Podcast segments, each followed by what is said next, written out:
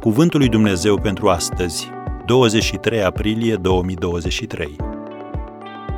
Răspunde întotdeauna ca Domnul Isus. Când era jocorit, nu răspundea.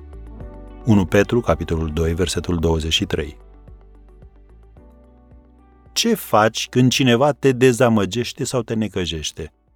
Îți scoți artileria grea și reacționezi?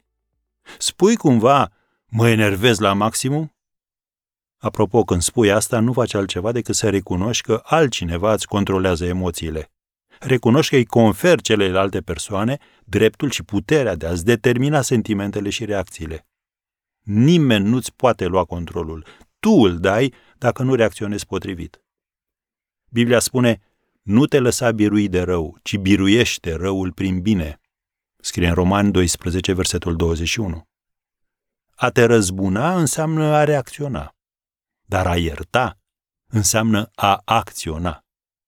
Iertarea spune, eu aleg felul în care reacționez. Este cumva starea ta emoțională controlată de ceilalți? Le permiți să-ți ridice nivelul fericirii sau să te facă să plonjezi în îngrijorare, în teamă sau mânie? Cel încet la mânie prețuiește mai mult decât un viteaz și cine este stăpân pe sine prețuiește mai mult decât cine cucerește cetăți. Scrie în Proverbele, capitolul 16, versetul 32. Ai auzit? Cine își controlează starea de spirit și reacțiile este mai puternic decât o cetate înconjurată de ziduri. Dar persoana care nu își poate controla propriul duh este lipsită de apărare ca o cetate fără ziduri. Acea persoană nu are nicio apărare, se află la mila oricui ar vrea să-i facă ceva. Tăria se găsește în blândețe și blândețea are în ea abilitatea de a gestiona durerea fără a se răzbuna. Ea poate absorbi lovitura fără să fie nevoită să riposteze. Domnul Isus a numit lucrul acesta întoarcerea obrazului celălalt. Vezi Matei 5, versetul 39. S-ar putea să spui, dar nu e deloc ușor să faci asta.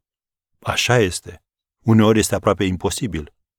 Și atunci nu e natural să reacționezi în felul acesta, întrebi tu?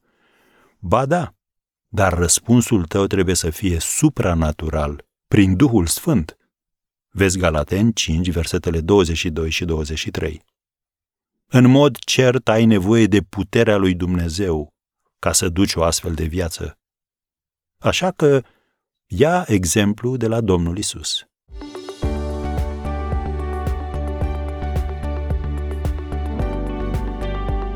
Ați ascultat Cuvântul lui Dumnezeu pentru astăzi, rubrica realizată în colaborare cu Fundația SER România.